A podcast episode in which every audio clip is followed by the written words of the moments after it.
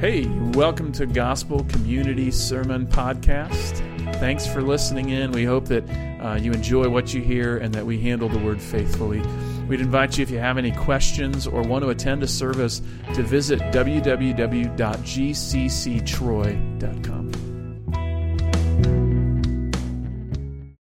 I want to set before you three scenarios, four scenarios, and then show you what they have in common.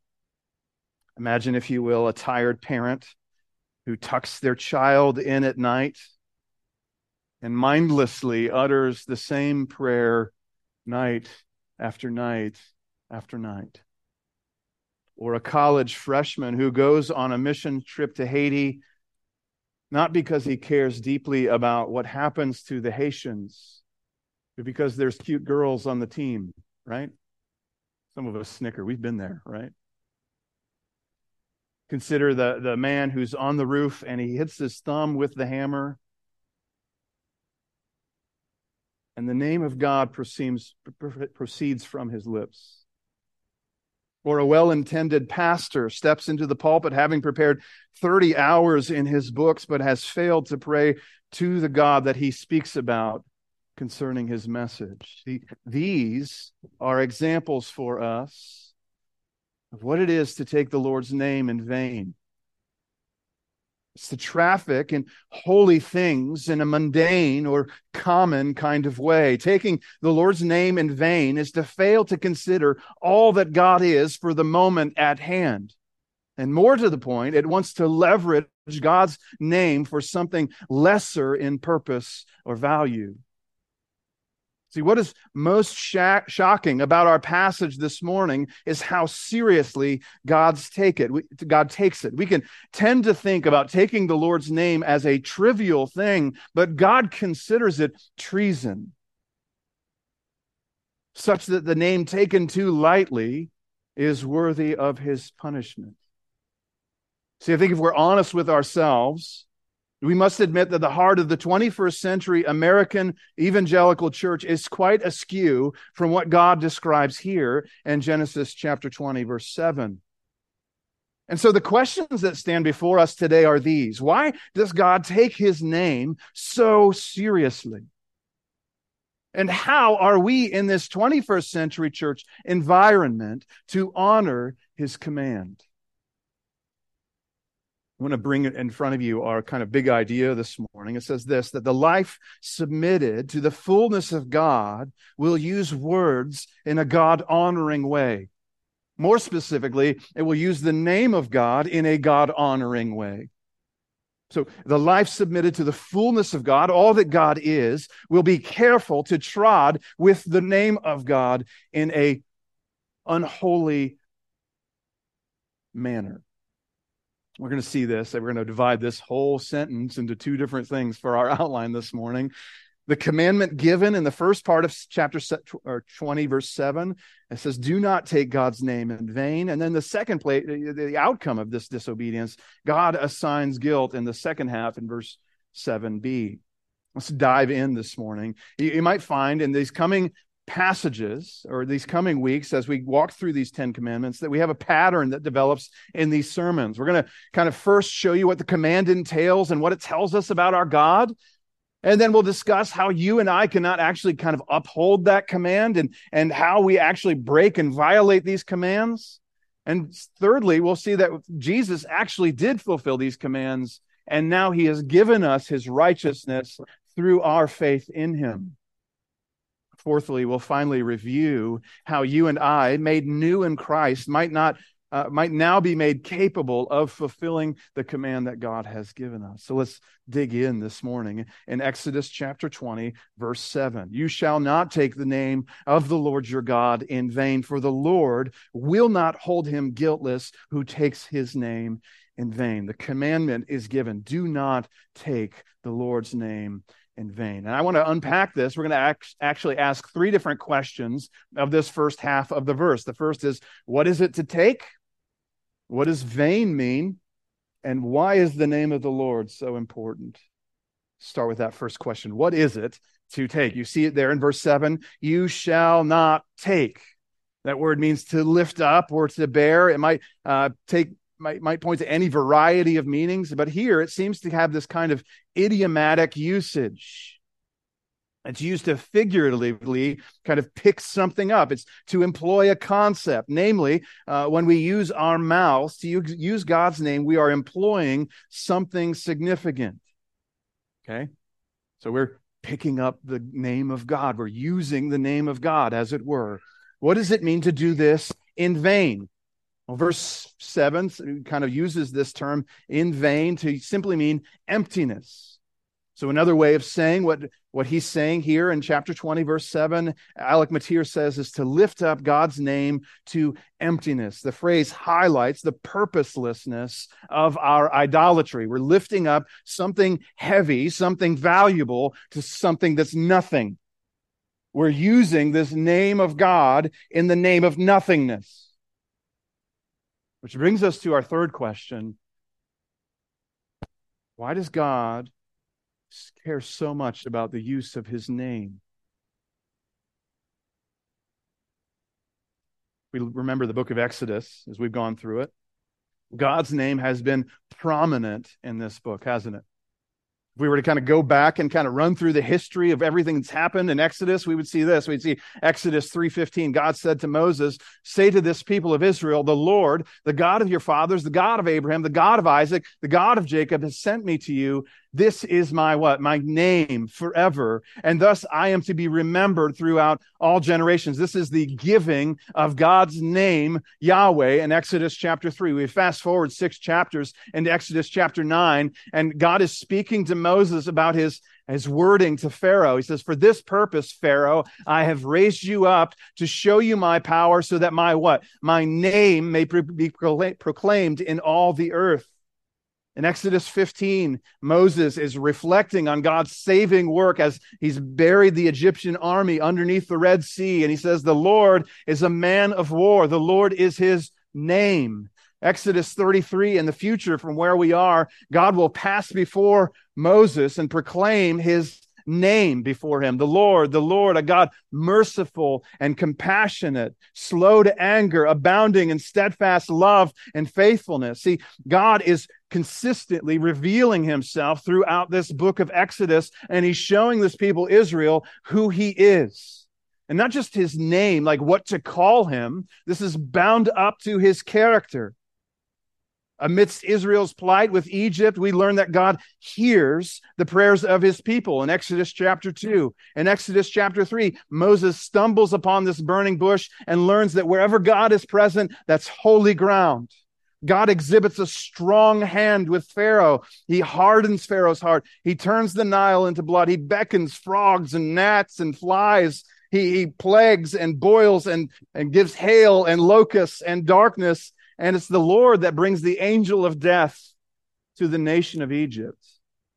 See, God is present with his people in pillars of cloud and pillars of fire. And when Egypt was, or when Israel was pinned against the sea, God saves his people in Exodus chapter 14. Moses declares in Exodus 15, like we just saw, that God is a warrior. God is the provider for them in the wilderness as they make their way to Mount Sinai. He provides water and food and eventually manna. See, all of these things are things in God's character that Israel has learned about, not just his name, Yahweh, it's who he is and what he's done. This is bound up in this heavy name of God. And so when he's saying, You shall not lift up my name to something empty, he said, I've showed you who I am. I've showed you what I'm all about. We might forget that this morning, this Exodus 20 falls in the, in the context of these other commandments. And so, uh, two weeks ago, Ryan unpacked this first commandment that we find in verse 3 you shall have no other gods before me. Last week, Brian did a great job also of, of unpacking verses 4 through 6 of what it is to worship graven images. See, if these first two commandments told us not to worship other gods, this third commandment tells us not to make God less than he is. If God has revealed himself as holy and powerful and saving, we cannot take up his name lightly. And truthfully, to take God's name up without the fullness of its meaning is to use it for idolatrous purposes. You might say, wait, run that one by me again. To take up God's name without the fullness of its meaning is to use it for idolatry in two different ways. We are either taking up God's name for some purpose independent of Him, leveraging his, leveraging his name for our ends, and thus making an idol to be worshiped, or we are making him less than he actually is, and thereby worshiping a false God. Either way, our taking of the Lord's name is idolatrous in its nature.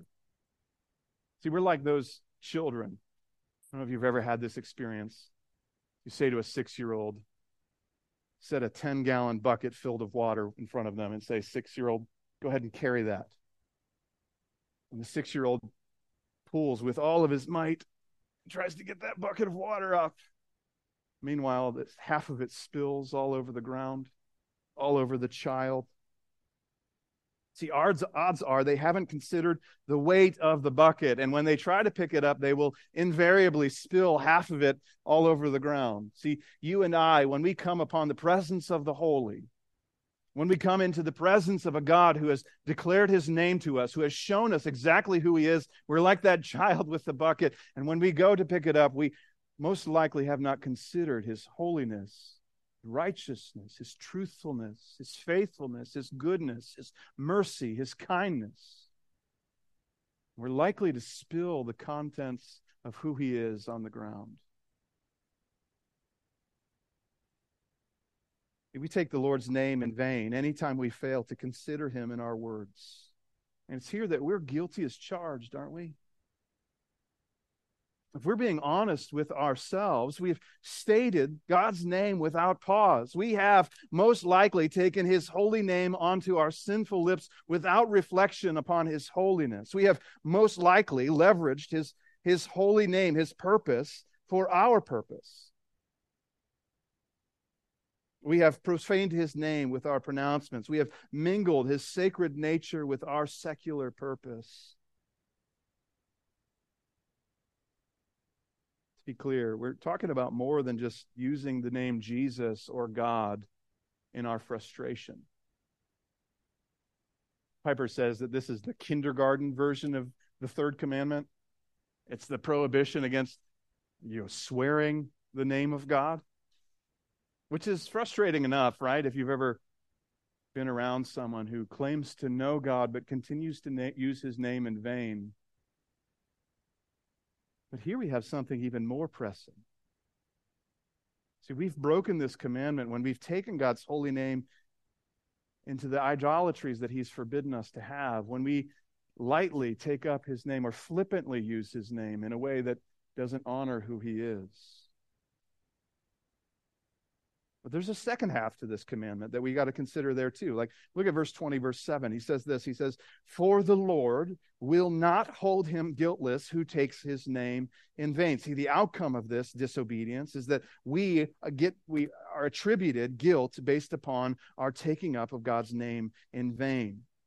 Now, notice what he says specifically. First, he says that Yahweh, God, is the judge. Notice how many times uh, that his name God uses his name in the prohibition against misusing his name. Right? He, he actually uses the name here, the Lord, Yahweh, will not hold him guiltless. It's as if to say, you will either show your value of God by not misusing my name or learn my value through judgment.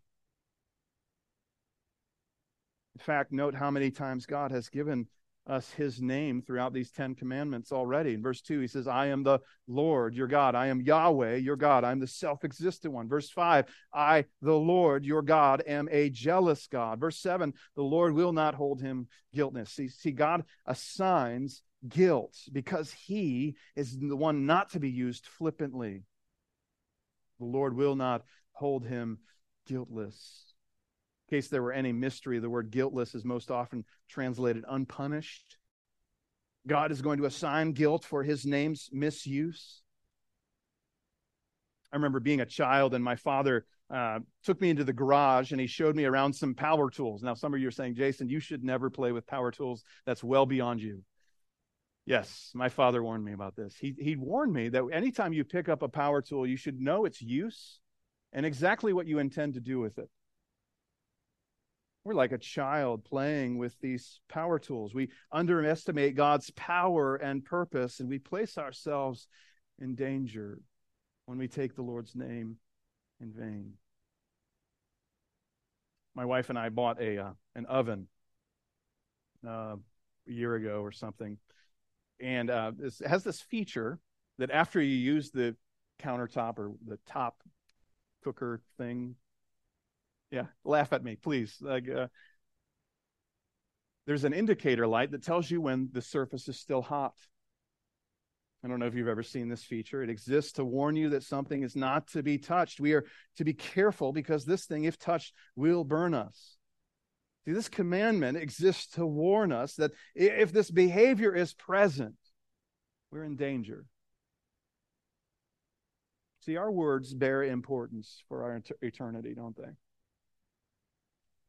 We might think to ourselves that we can use words flippantly especially in our modern culture. You can use names and titles, you can use different things, and you can kind of interchange words and meaning as you see fit, and you can kind of uh, actually manipulate things. But when God actually speaks, He says our words have meaning. I want to draw our attention to Matthew chapter 12. If you have a Bible, would you turn there with me? Matthew chapter 12, verses 36 and 37. Matthew chapter 12, verses 36 37, Jesus says this. He says, I tell you, well, let's just back up here for a second. We know this passage because it's found so familiar to us. Jesus says, out of the overflow of the heart, what the mouth speaks. And he kind of concludes this argument in verses 36 and 37. And he says this I tell you, on the day of judgment, people will give account for every careless word they speak. For by your words you will be justified, and by your words you will be condemned. Jesus tells us that every careless word will be accounted for. Jesus tells us that our words indicate our spiritual state. Now, we just pause here for a second and we take consideration. How hard is it for you to go through a day without speaking a single thoughtless word? How hard is it for you to go through the day to speak even of the Lord in a thoughtless way? You're tired. You've done your long day at work. The one thing you want is a good, hearty meal. Your wife makes the favorite dish that you have. She sets it on the table in front of you. You can smell the smell of that goodness wafting into your nostrils, and you're ready to just eat, just to consume. And so you spit out a few sentences in prayer so that you can fast forward to this process of digestion. We have taken the holy things upon our lips not considering their weight.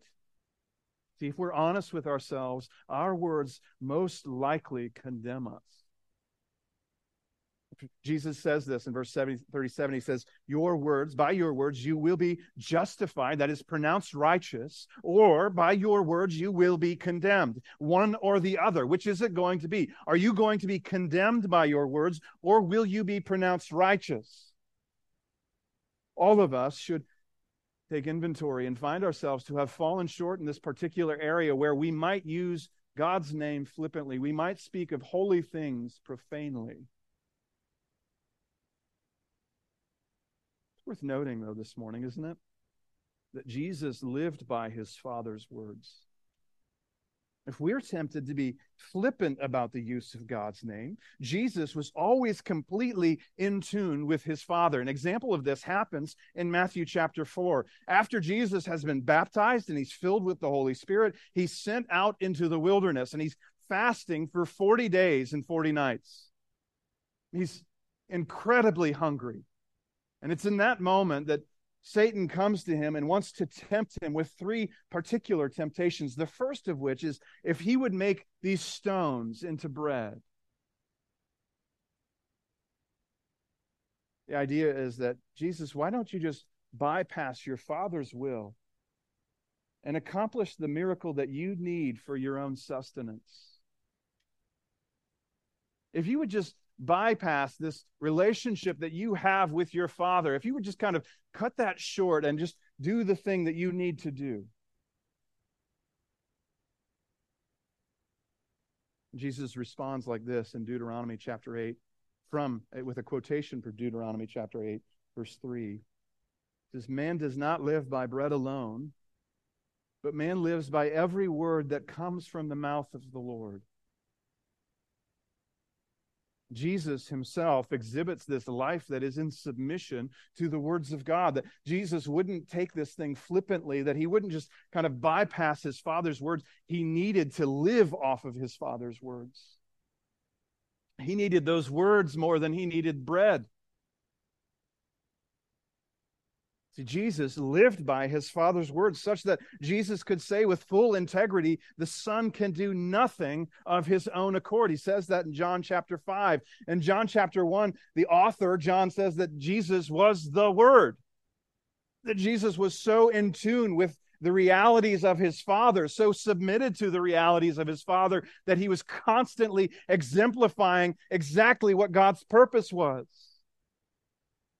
You know, I wonder sometimes if Genesis chapter 1, when, when somebody says in the Trinity, they say, Let us make man in our image, if one person is speaking and the other two members of the Trinity are nodding, there's such agreement, such communion amongst the Father and the Son and the Holy Spirit that when we look at Jesus, we get a perfect picture of who the Father is. And when we look at the Father, we get a perfect picture of who the Spirit is. And when we look at the Spirit, we get a perfect picture of who the Son is because they are in total agreement with one another.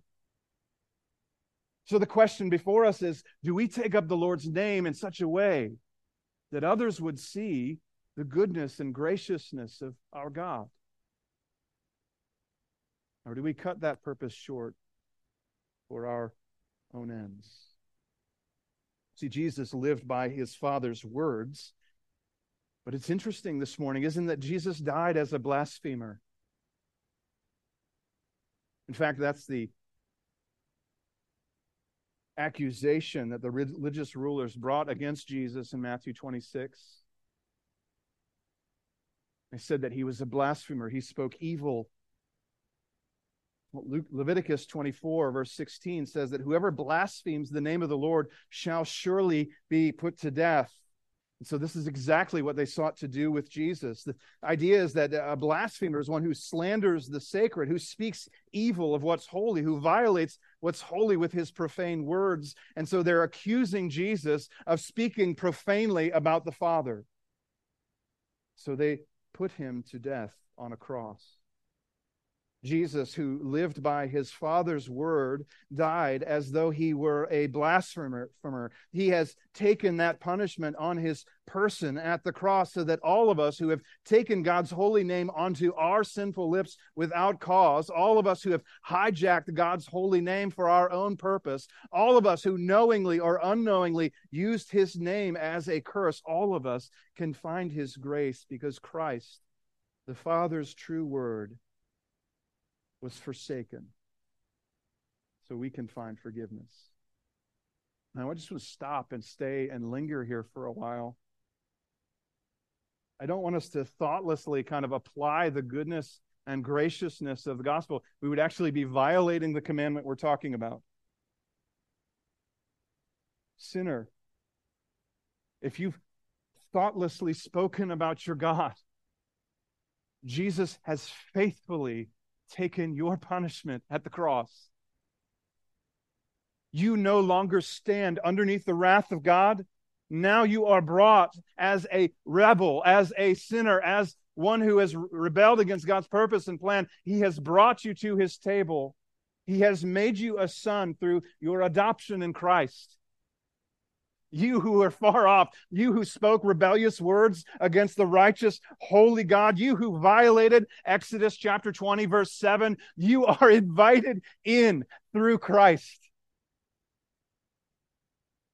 Some of us, we're hearing the first part of this sermon and saying, No, you don't understand. I'm condemned. I know. I know I've spoken these thoughtless words about this righteous, holy God. And the second half of this verse speaks to me. I have incurred God's guilt upon me because of my thoughtless words.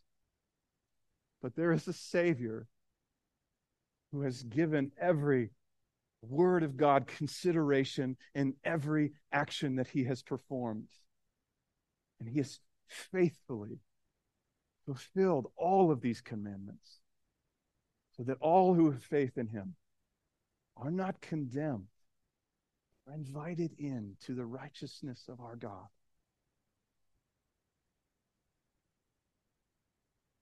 See, I want this word not to be a band aid to us. I want this word to be a surgery in us. I think Ryan used that distinction a couple weeks ago. Found, found it so helpful. Band aids don't fix anything, right? They just cover them over. Surgeries bring reparation, repair. This word can be a repair to us.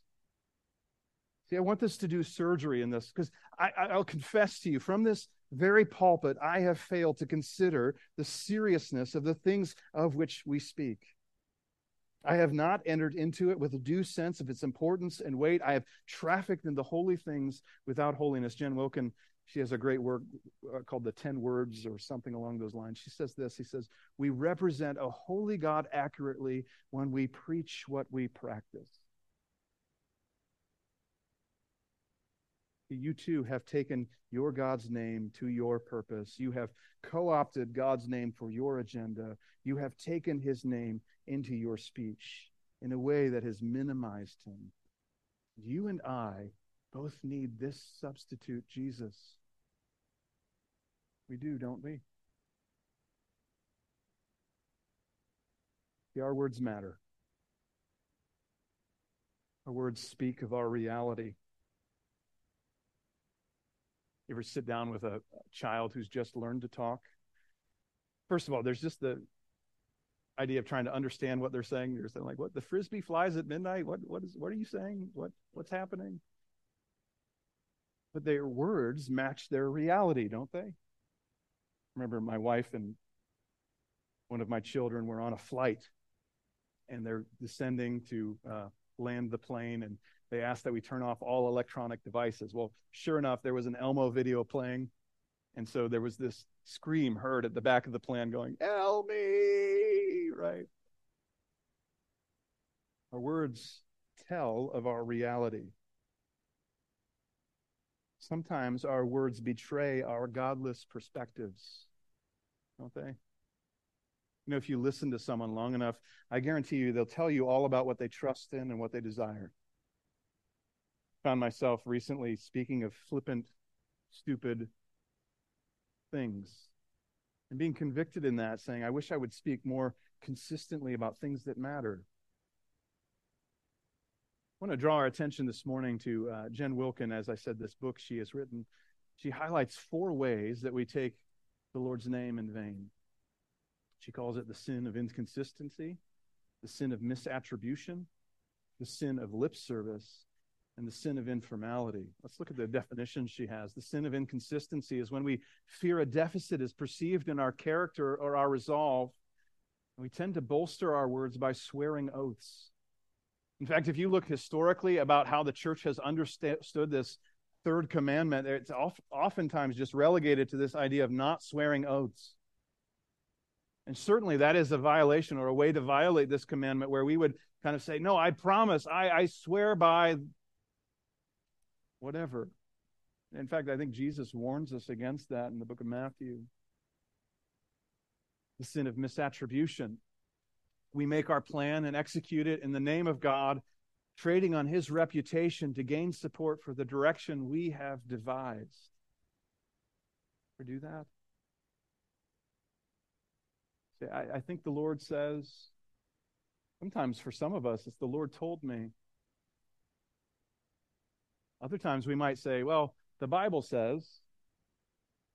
Mainly, what we're doing is we're kind of just slapping a little bit of Jesus onto the box of our agenda and shipping it off in his name.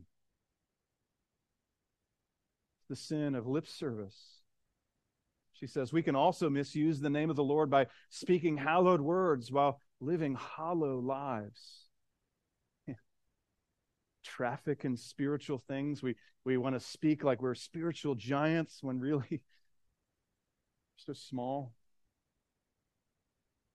We want to uh, kind of weigh in on this weighty matter, but it's all rooted in the flesh and not what the Lord says in His Word. Finally, she says the sin of informality, speaking disrespectfully or to God by succumbing to informality. We, we, we use God's name as a curse word. We, we kind of just use his name flippantly or, or without any kind of thoughts. See, what God desires for us in this commandment is not just that we would avoid idolatry. Right? That's the first two commandments, is that we would actually speak of him as a treasured thing. That our reality would be soaked up in who God is. So when we speak, our words would actually tell of the, the thing that we're trusting in, the God of the universe. Our reality is to be is to be this life, this rich life that God has given to us. I mean, think about what Israel is is brought out of. They're brought out of this place of slavery where their their children are going to be thrown into a river if they're male. They're they're literally working day and night for these taskmasters that are brutally beating them if they're not actually doing what they're told to do. They are being mistreated, misused, as it were. And so one day, this man, Moses, walks into their camp and speaks of the God of their fathers, Abraham and Isaac and Jacob, and how he desires to deliver them. And sure enough, Moses starts to speak to Pharaoh, and uh, these miraculous things keep happening. And, and finally, they're kind of exited out of the land of Egypt, and they go and Egypt is crushed in the Red Sea. The army of Egypt is crushed in, crushed in the Red Sea, and God is providing for them in the wilderness. And He takes them to this mountain and He shows them the fullness of His holiness and His goodness and His mercy. And they tremble at the base of the mountain while God speaks these Ten Commandments to them.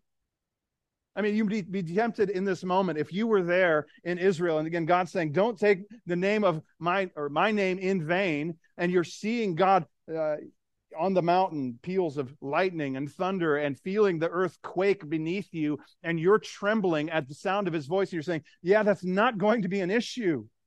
I am so terrified right now. See, all of that is the reality that we are to be soaked up in.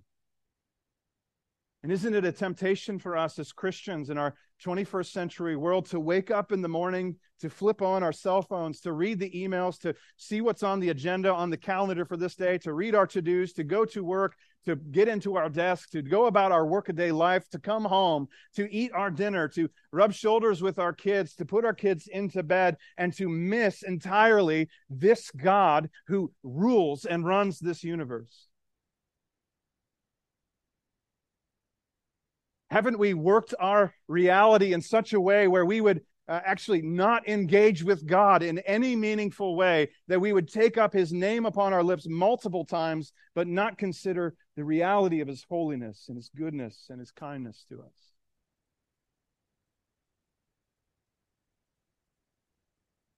Feel like we need a reframing. Feel like we need a new reality Maybe if you're like me this morning, you're saying, Lord, I need you to, to renew my focus on your power, authority, and goodness. Here's the good news you're not left to do it alone. Guarantee you, if you were left with this third commandment to yourself, you would do nothing but break it. The good news is that God has granted us a new nature in Christ. consider the tools that He has given us. First of all, this is not just a tool, it's a redemptive reality that God has raised us up to new life in Christ. The old things have gone, all things are new. He's given us His Spirit to empower us to righteousness. He's granted us his precious promises in his word. He's given us the body of Christ around us to, to kind of keep us in check so that we don't use God's name flippantly. All of these things are given to you as graces from this God to help fulfill this commandment. You're not left alone, Christian. You are empowered to do this thing. You are made new. You cannot do it on your own, but God has not left you alone. This is the good news of the gospel. God has empowered his people to do the things we could not do before because he's made us new in Christ. Pray to that end this morning. As we wrap up our time, I want to pray that God uses us to glorify his name as we are submitted to his righteous and holy will. Would you pray with me? Heavenly Father, we do not desire to come before you flippantly today. When we take up your name upon our lips, we want to honor you. We want to consider the fullness of who you are. We don't want to minimize, to oversimplify, to ignore who you are.